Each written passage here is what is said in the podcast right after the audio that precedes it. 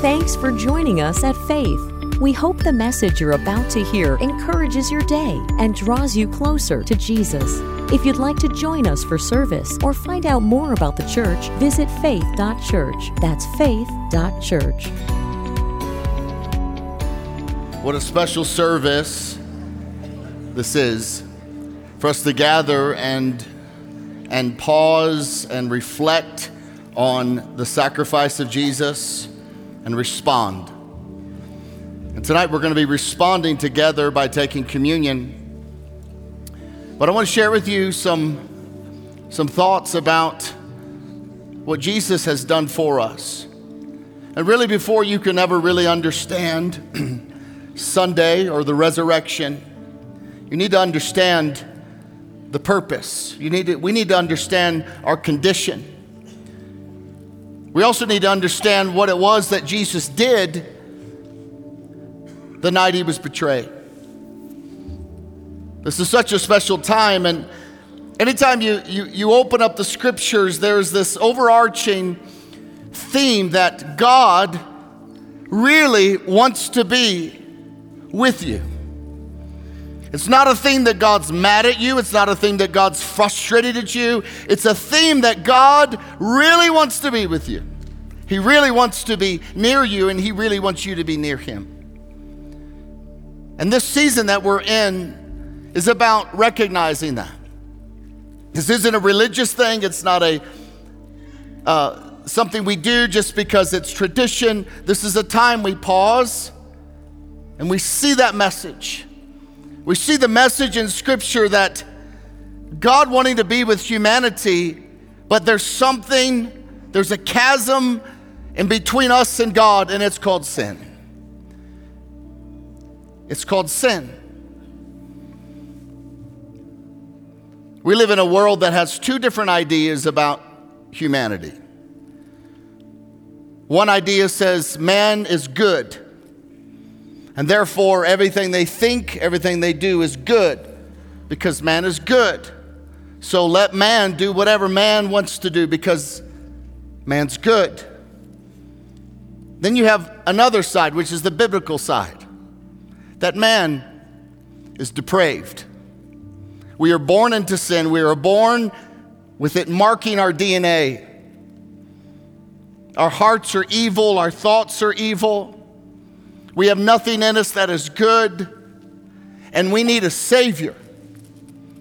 The one who says that we are good says we don't need a Savior because we're good. But the one who fully comes to grips that we are born not good, we are born depraved, is the one who then says, Then what?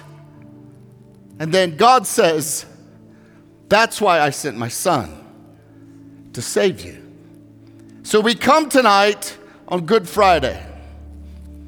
And we need to understand again that as man was born, we came from another man named Adam. As humankind was born, we came from Adam, created to rule and reign, created to be in relationship with the Father, created to reproduce and create his own kind and righteousness. But Adam sinned, Adam fell. He rebelled from God, he actually rejected God. Satan tempted him. Adam took the bait. And they thought this they thought, we can be like God. And that's what one side of humanity says. We're good, we're like God. Whatever we say is truth is truth. Whatever we say is good is good because we're good. But Adam decided he wanted to be God. He wanted to be like God. That was what the whole temptation was. He says, Hey, if you eat of this tree, you'll be like God. He says, Wow, that's a, that's a great deal. That what, that, what that means is, I don't need to depend on God. And so this thrusts humanity into sin. Not only did sin enter the human race through Adam, but Adam, as our, our the first human, sold us into slavery to Satan. Romans 5:12 says this. Sin came into the world through one man and death through sin. And so death spread to all men. So, to understand Resurrection Sunday, which is going to be a glorious time together, and this is going to be a glorious time as well, we need to understand why the decision was made for Jesus to go to the cross. The night of his arrest, his enduring of the mocking, the whipping, the crown, the crucifixion.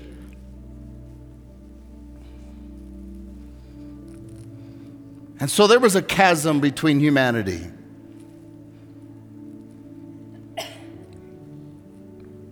God created us to know Him. God created us to be His children. God created us to be intimate with Him. God created you to actually to have a relationship with Him. That's why you exist. He's, he's the creator, we're the creation. And the reason why He created us is to know Him. And sin puts this gap between God and us. David writes this in Psalm 51 5. He says, I was sinful at birth, sinful from the, sinful from the time my mother conceived me. How can that be? I mean, babies are so cute. Well, it's the nature, though, the sinful nature that all are born into. That's why you don't have to teach a child a toddler to lie, cheat, steal, bite, slap, get angry. You don't have to teach them that. It comes natural to those sweet little things. Why? Because they're, they're born with a sinful nature. Ephesians 2 3 says this Like the rest, we were all by nature deserving wrath. So, why are we deserving wrath? Because we were born a sinner. Sin corrupted and stained our very nature. This is why when you, th- when you think of someone who doesn't know Christ, or this is why, when, why, why is it that sin comes natural to us? Why is it that we have these tendencies to lean towards sin? It's because it's, it's marked our flesh and our, and our DNA. And so someone needed to save us. According to the Bible, every aspect of our being has been impacted by sin. It's corrupted us, it's corrupted the earth, it's corrupted lives, our lives, our emotions, it's corrupted our minds, it's corrupted our motives, it's corrupted our bodies. Titus 1:15 says those who are corrupted and do not believe nothing is pure. In fact, both their minds and consciences are corrupted. And because of this nature, we ourselves all have sinned. We have, we have lust in our hearts. We have hatred. We have lied. We have rebelled from God. Knowing what is right we have chosen sin. Isaiah 53 6 says this We all, like sheep, have gone astray. Each of us has turned our own way. The point of this is not to make you feel bad, but the point of this is, is for us to see how glorious and wonderful Jesus is. For you to understand there's nothing within you without Christ. that is good. He's the best thing you got because He's the only thing that's good. And He made you good. So, God, we need to understand God is holy.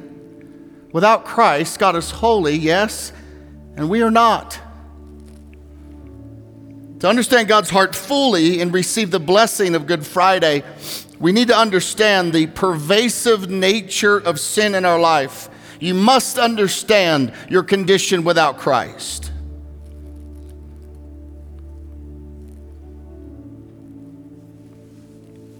See, the Christian life is not to make light of sin. It's not to say, I can sin because I'm a Christian.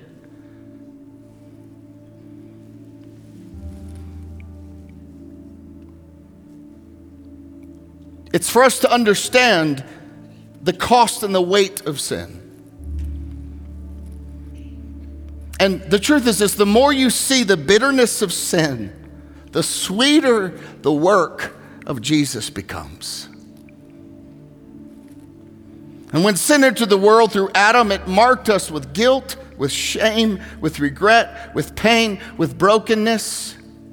It left us with a severed relationship with God, and there's nothing we could do about it. We couldn't fix our brokenness because we're broken.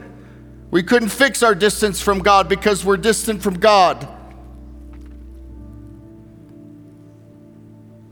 So, knowing, God knowing we were helpless and hopeless, enacted a plan from the beginning of the garden because you were on his mind, because he knew you couldn't make it without him. He's, because mankind was corrupted and evil advanced, and he crafted a plan. After, after Adam sold us into slavery, God enacted a plan.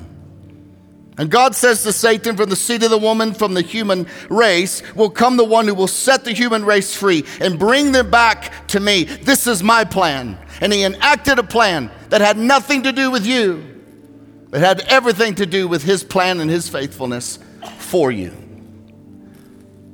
Genesis 3:15 God says about this he who would come and deliver mankind from sin. He says he will crush Satan, he will crush your head and you will strike his heel.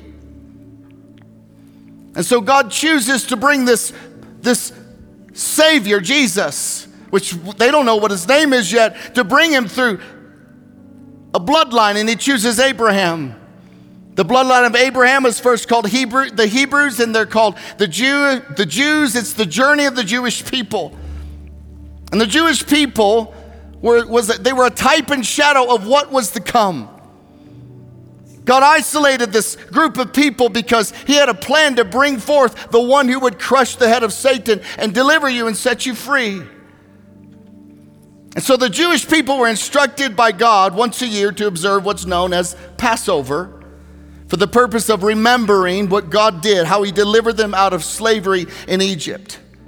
And the night before Jesus was crucified, was Passover, and Jesus was having Passover with his disciples. He's having the Passover meal, the traditional meal, to remember how the Jewish people were delivered from slavery out of Egypt. And Jesus says this as he's taking it. We've heard this before, but as we come to this table tonight, I want you to understand this. He says, He says, listen, for now on, Luke 22 19, I want you to do this, eat this meal, drink this cup, eat this bread, do it in remembrance of me now. And so during this meal, there are four promises every Passover that they will rehearse. And, and so they rehearse the promises that God made to the Jewish people, how he would deliver them out of slavery. And this is what the promises say out of Exodus 6. God says to them, I will bring you out from underneath the burden of the Egyptians. I will free you from being slaves to them. I will redeem you with an outstretched arm, and I will take you as my own people. Now, this again was a type and shadow that would be expanded through Christ, but this is the promise that comes through the table as we come to tonight. It's God reminding us that it was His choice, His work, His efforts that He brought you out from underneath the burden of slavery, of Satan that it is He who will free you from being slaves to them. He will set your mind free. You will no longer think like a slave if you understand your identity and who you are. That it is He who will redeem you with an outstretched arm. Yes, it was then the outstretched arm in Egypt, but as we get to the New Testament, it was the two outstretched arms of Christ that redeemed you. He said, Then I will take you as my own people. In other words, I will take you from your lost, broken, hopeless, corrupted life, and I will take you from that, and I will place you into a life that's worth living. But there's going to be a cost. And so, as Jesus sat down, he would have rehearsed these four things with his disciples. At one point, he says, as he was rehearsing this third statement, I will redeem you with an outstretched arm, he says, And this cup is the cup of the new covenant of my blood, not the blood of the lamb from Egypt, but my blood will be poured out for many. So, for these disciples and Jesus, they had come to the end of this meal. For all of those in Israel, Passover was almost over. For Jesus, though Passover had just really begun for him. So he gets up from the table, his disciples follow, and I want us to go to the Garden of Gethsemane tonight. And in Matthew 26, 36, then Jesus came with them to a place called Gethsemane and said to his disciples, Sit here while I go over and pray. So on Passover, Jesus comes to this place. He comes to pray. He comes the night he's going to be betrayed. But I don't know if you're aware of this or not, but Passover has another name. But actually, it's called, it, it has another name they used to call it. It's called the night of watching or night to watch. And, it's and the reason it's called that is because it goes back when they were in Egypt. And I want you just to picture for a moment. God had given them instructions to take a lamb. God had told them wrath was coming, and this is what they need to do to avoid the wrath that was coming, the death. Take a lamb, kill it, place the blood of the lamb on the doorpost of the house. Judgment and wrath is coming. And if you have, now catch this, if you have the blood of the lamb that has suffered death, wrath, the wrath, that wrath, death, will pass over your household.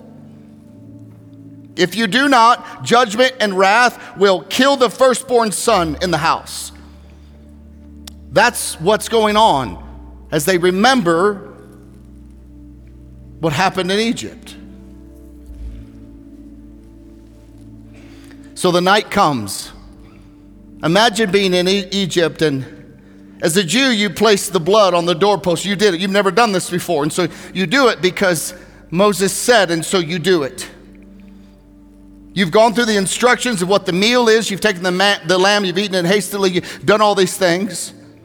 And now you've, you've put the blood, and now you're inside the house. You've had the meal, and now you're waiting. Now listen, and now you're watching. Because you don't know if God's actually faithful. What you do know is wrath and hell is coming, death is coming.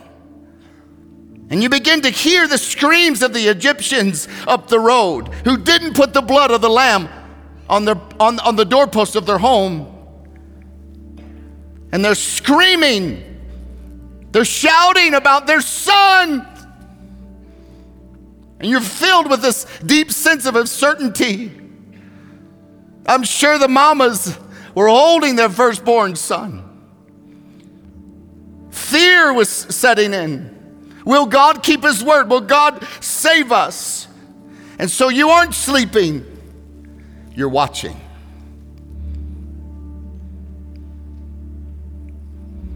And you keep checking your firstborn son. Is he breathing? It's like a, a newborn. Remember, if, if you've ever had a newborn, you, you run it. Is, are they breathing? Are, are, they, are they okay? Is the firstborn son alive? Is the firstborn son alive?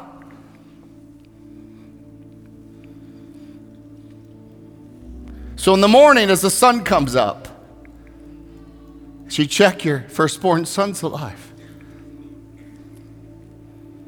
You realize that God kept his word. And the death and the blood of the lamb on your home caused judgment and wrath to pass over.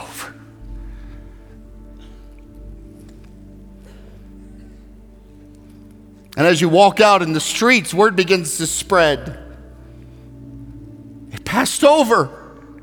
But then, along with that, comes this word that what do you mean we're free? What do you mean Pharaoh said we could leave? What do you mean we can just walk out of here? What are you talking about? Yeah, the wrath of God came and passed over us, and now we are free. We're not slaves anymore.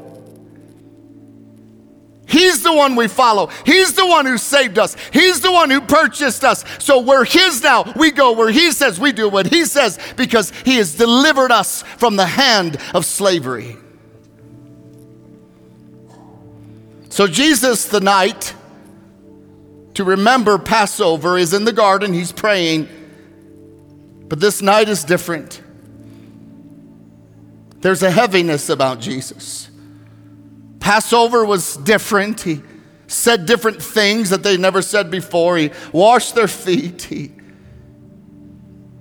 said something about someone betraying him. And so Jesus comes here to the Garden of Gethsemane.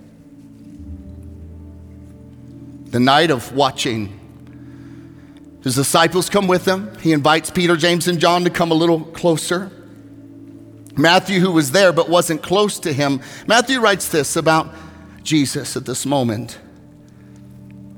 He says, He began to be sorrowful and deeply distressed. Then he said to them, so he's speaking to his disciples, My soul is exceedingly sorrowful, even to death. Stay here and watch with me. So, this word watch is connected to the wrath of God that is coming, the death, the, the, the judgment is coming. Watch with me. Mark writes that Jesus began to be troubled and deeply distressed. This word troubled here actually means he, uh, there was a, a shocking awareness. It was sudden, shockingly, he, he could see something land on Jesus. This word actually means there was a feeling of deep terror. So remember, Jesus is fully man and he's fully God. We know that. But we, at this moment, we see him as God being aware of all he will endure, being aware that the suffering that awaits him. And we see the man who has never sinned. We see the man who has never felt shame. We see the man who has never felt guilt. We see the man who has never been distanced from God. That's who he is. But a divine exchange was going to happen in the next several hours.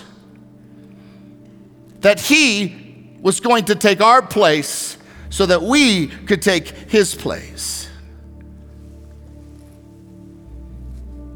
But suddenly, this becomes aware to Jesus. And here's Jesus knowing tonight is the night this is what this night represents. So, so, so just,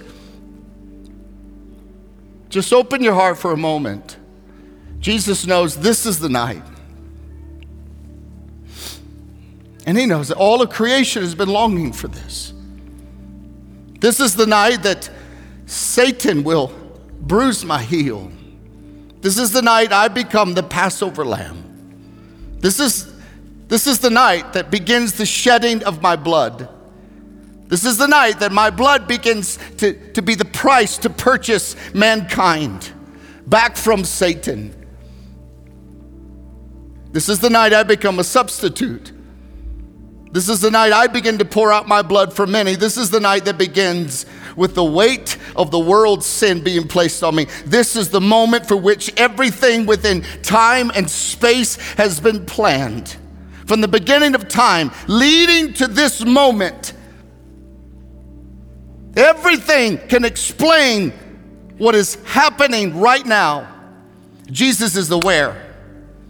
He knows this is the night I become the substitute for the whole world. This is the night. This is what this represents is why God sent me. For God so loved the world that he sent his only son. This is it. Luke 22 44 says this Jesus, being in agony, he prayed more earnestly, and his sweats became like great drops of blood falling to the ground. He was sweating. They were rolling off of his forehead. The sweat was rolling as his head was down, dripping off the tip of his nose. He was in anguish. And then this is what he says Father, if you are willing, remove this cup from me. Nevertheless, not my will, but yours be done. This cup actually has two references. One is it's the cup of God's wrath. In the Bible, God's wrath is many times described like a destructive drink being poured out on mankind. And as it, as it is poured out, they stumble and fall because of it. And in order for sinners who can do nothing for themselves to be saved, to be made whole, Jesus knows he's going to have to drink and suffer that wrath in our place and your place. This cup is God's righteous fury against all the sins of the world for all time.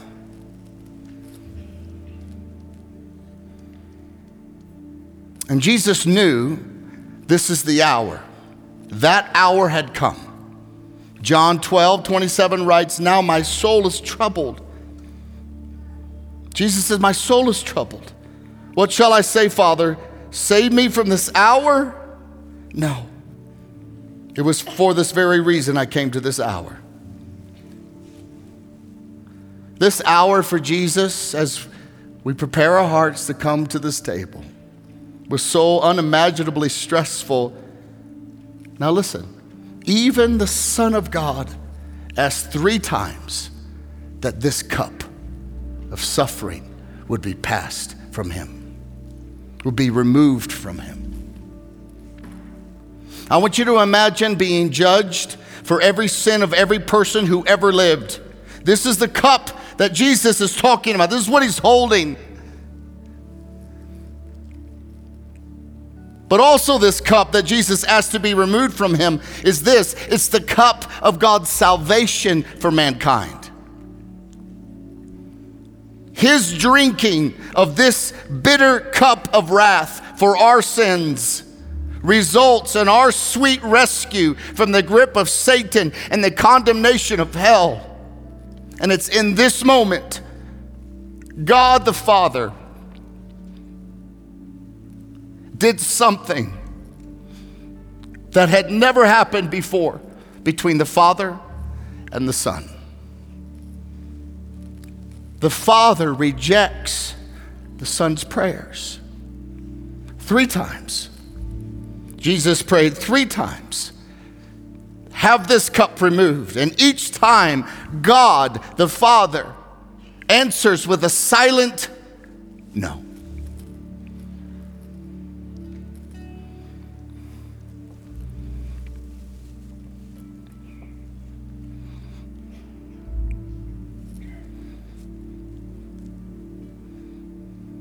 Don't tell me that God doesn't love you.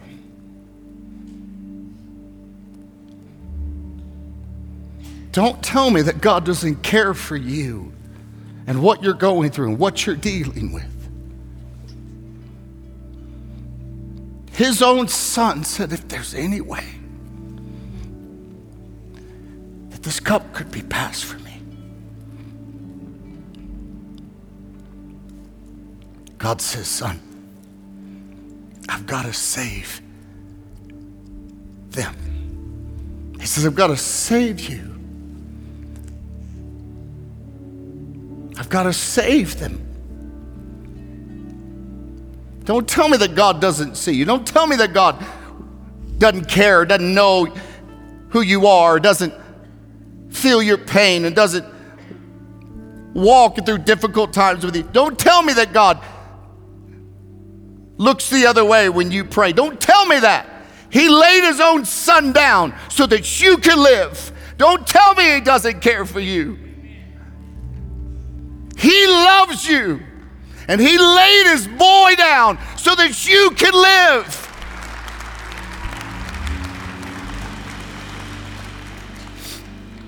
It's Jesus in the Garden of Gethsemane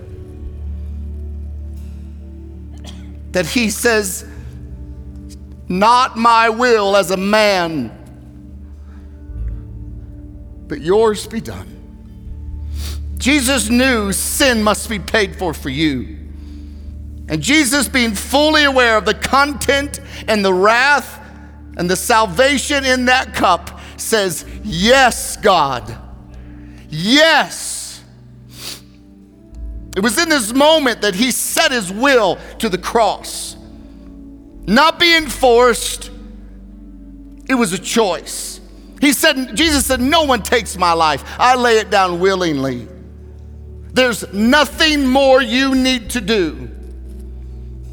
There's, nothing, there's no more groveling. There's no more there's, you don't have to punish yourself anymore. You don't have to say, Yes, but God, I got to satisfy some of your wrath. I got to somehow do something to, to, to pay for some of my sins. It's been paid for. Jesus drank the whole cup. Jesus paid our price. The stripes on his back, the mocking, the beating, the cross, the spear in the side, the humiliation, him being naked before all of Israel. He consumed the punishment we deserve. He who knew no sin became sin for us.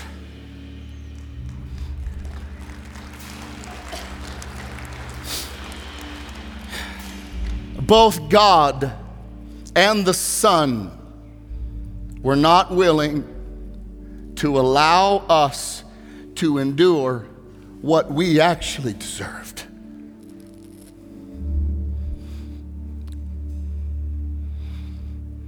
And so this night represents Jesus saying yes to you. Jesus saying, I will stand in their place I will take the punishment they deserve. I will become the substitute for all of mankind, and within myself embody it and drink the cup fully, totally. I will consume it. Because of you. As Hebrews 12 says, for the joy set before him he endured the cross, scorning its shame, and sat down at the right hand of the throne of God. Friends, if there is no Gethsemane, there's no Calvary. If there's no Calvary, there can be no empty tomb. If there's no empty tomb, we cannot be forgiven and become a child of God. Thank God for Gethsemane. Thank God for Jesus.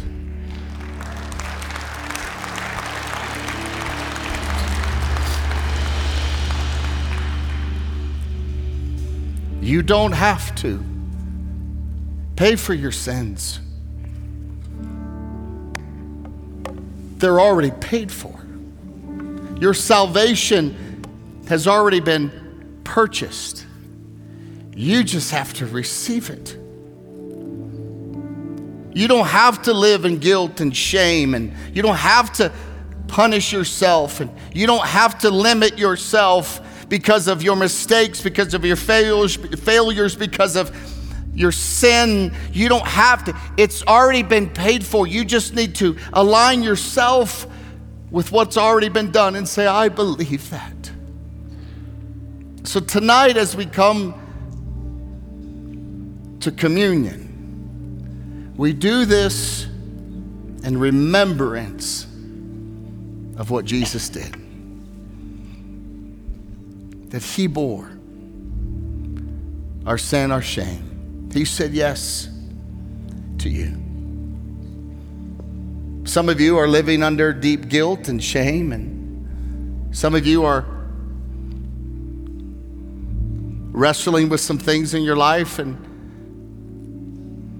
you think that's, I, I, I'll never be better than this. Some of you don't, some of you are saved, but you, you aren't living the God life that He has for you because you still think you're something else. And you are no longer a sinner because you put your faith in Christ. You're actually a saint. And so God wants you to live from who you are, from who He has made you. You are a child of God. That's who you are. And so tonight we come and we remember. If we can, let's stand to our feet.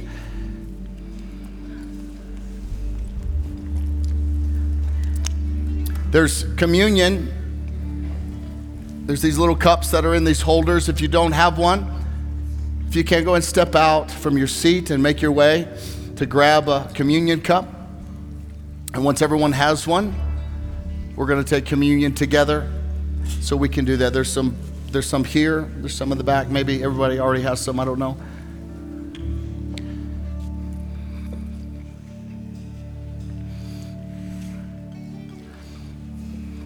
What I love about communion is that uh, it reminds us that we're a family.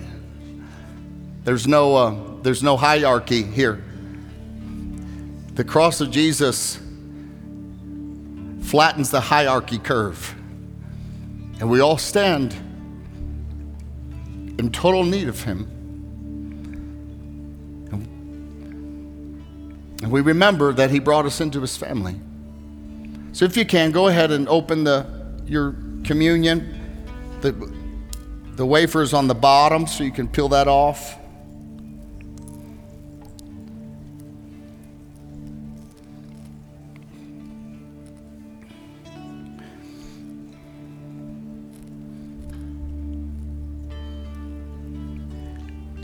Jesus said to do this in remembrance of him. Tonight, I want you to remember what Jesus has done for you. Do this in remembrance of what he's done for you. As you rehearse things in your own mind, as you rehearse actions of your own life, as you rehearse who you think you are, as you rehearse, Jesus says, No, do, do this to remember who you are, is because I shed my blood for you. Who you are is because I died in your place. Who you are is because I rescued you. We have a wafer that we're going to eat. And this wafer represents the body of Christ. It was whipped and beaten, it was striped, and by his stripes, he was purchasing our healing emotional, spiritual, physical. This body represents what he bore in his own flesh. And what was done to his body was because he said yes to you. And so, if we can, let's just take a moment. Lord, we come to your table tonight.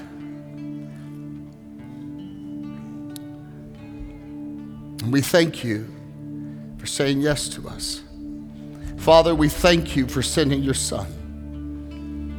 We thank you that neither of you were willing for us to endure what we deserved. And we will live from what you have done. We can't pay our price. We can't heal our brokenness. And so, Lord, tonight, as we eat your body, we celebrate that you bore my healing through your affliction. You bore my infirmities. You bore my brokenness. You bore what I, what I inherited even from the DNA of Adam up to my parents. You, you bore my addiction. You bore my, my tendencies. You bore them in your body. And so as we eat of your bread, Lord, we receive the nourishment of what came through your body. We put our faith that you purchased our healing through your body mind, soul, emotions, heart. In the name of Jesus, let's eat of the bread tonight.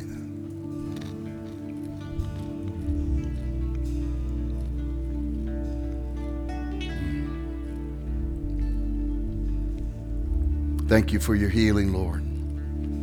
Thank you for healing our bodies. Thank you for healing our minds. Thank you for restoring our broken hearts. Thank you for relieving our bitterness. Just receive it. If you have a need in your body tonight, or an emotional need, or a spiritual need, just, just right where, just thank God. God, thank you that you purchased my healing. And just then, then claim that, whatever that is. I thank you that you purchased my healing. Thank you, Lord. Thank you that you purchased my healing of the way I think, the healing of the way I process. Thank you, Lord. In the same way, we're going to take the cup, and this cup represents the blood of Jesus. That through him shedding his blood, you are forgiven. You are forgiven. Every sin you ever committed and every sin you will ever commit, you are already forgiven. You are made whole. Not by always what you feel, but he says, when you drink this, do this in remembrance of me. So when you think something else, no, no, no, no, no. I am healed and I am forgiven in Jesus' name. Let's drink together.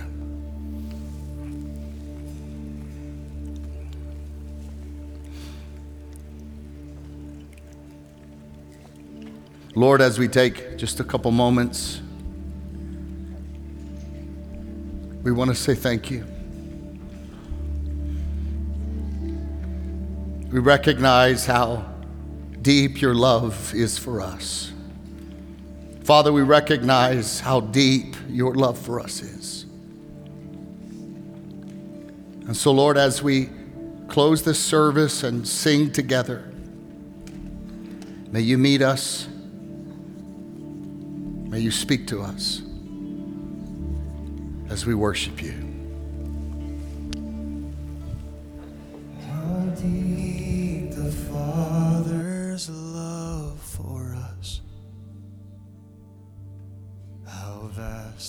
Beyond all measure,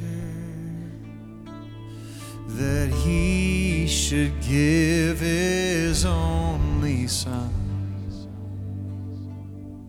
to make a wretch his treasure. How great the pain of searing The Father turns his face away as wounds which mar the chosen ones bring many sons to glory.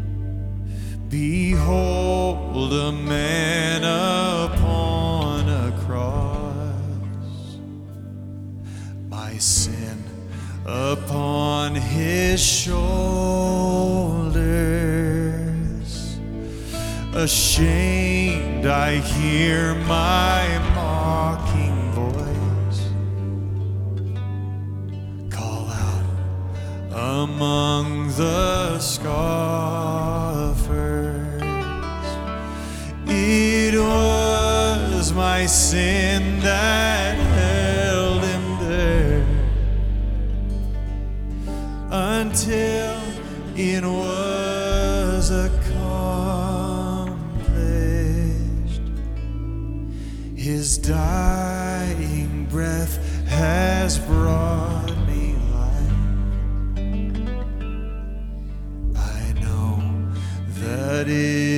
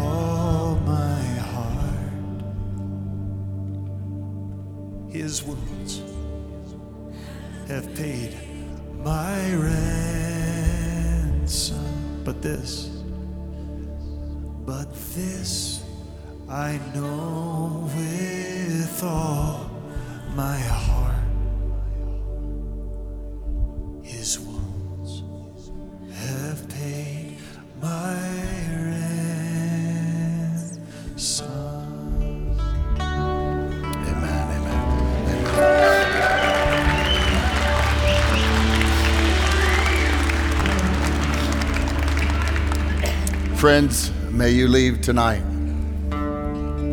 knowing that He loves you and He paid the ransom for you. And this would not be a, uh,